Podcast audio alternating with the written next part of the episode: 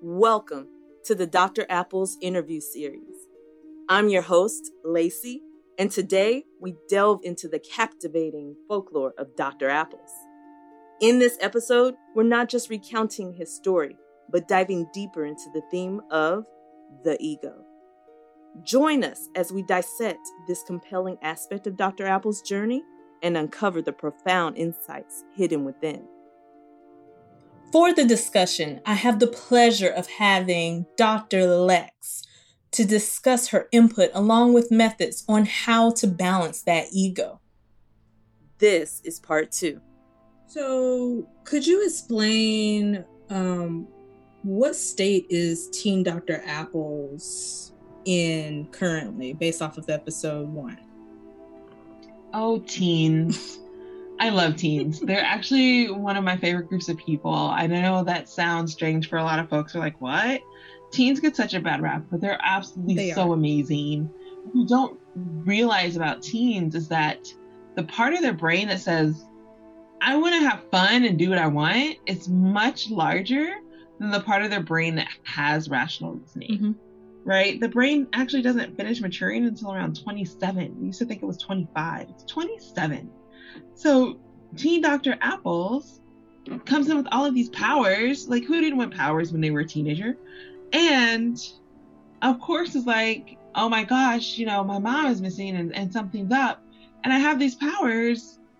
What am I gonna do? How am I gonna do this? This is really cool. And that's where he's supposed to be in development as well, because that's how he's developing. He's still learning this rationale and prioritizing and all of that stuff. Nice. I didn't even know that. Yeah. So for me, from my perspective, I was taught just through different spiritual practices about the ego being pretty powerful. Since you stated, like, his ego isn't developed all the way.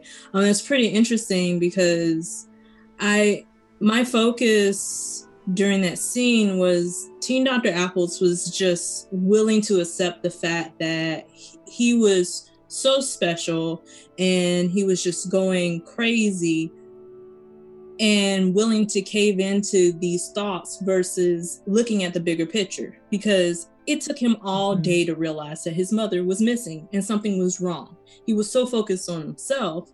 I feel as though that was a missed opportunity for him. Perhaps hypothetically, he could have prevented this, or, you know, it could have been a different outcome had he not been so focused on himself and just willing to accept the craziest, even though it's slightly true, but the craziest reasonings versus what was right in front of him. So would you state that, or would you think or consider that currently Dr. Apples has some form of like an unbalanced ego? I mean, since it's not developed yet, but his is pretty extreme.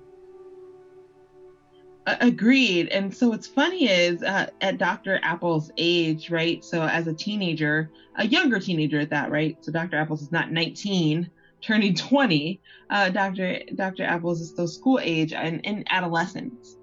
And psychologically, 12 to 19 is a developmental stage that we call identity versus confusion.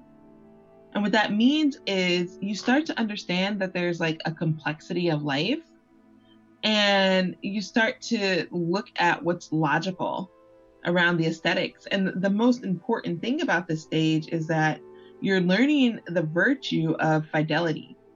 And fidelity literally means the faithfulness to a person or to a belief, or being able to demonstrate continued loyalty and support to somebody, right? So we see Dr. Apples' loyalty and supporter to himself until he realizes, oh, snap, my mama. Right. Oh, right. Because for teenagers, especially when they have that indomitable, so the unique perspective of I'm the only me, and I'm also, what's the word? when they don't succumb to anything, when they are not able to die, or that idea that they can just like outlive and do anything daring because they don't have that sense of mortality mm-hmm. yet. Like, this is the stage that Dr. Apples is in. Oh. So his ego is actually right on course, even though to others it's going to look like it's very consuming. I see. So in a sense, it's understandable. Right. His id is pretty large, and he is doing this force. I really can't think of this word.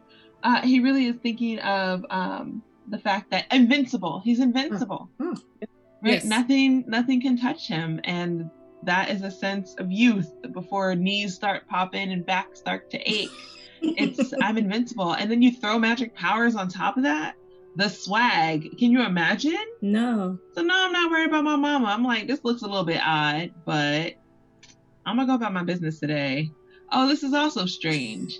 And yet that logical persistence doesn't necessarily exist for him yet because he's still developing those skills.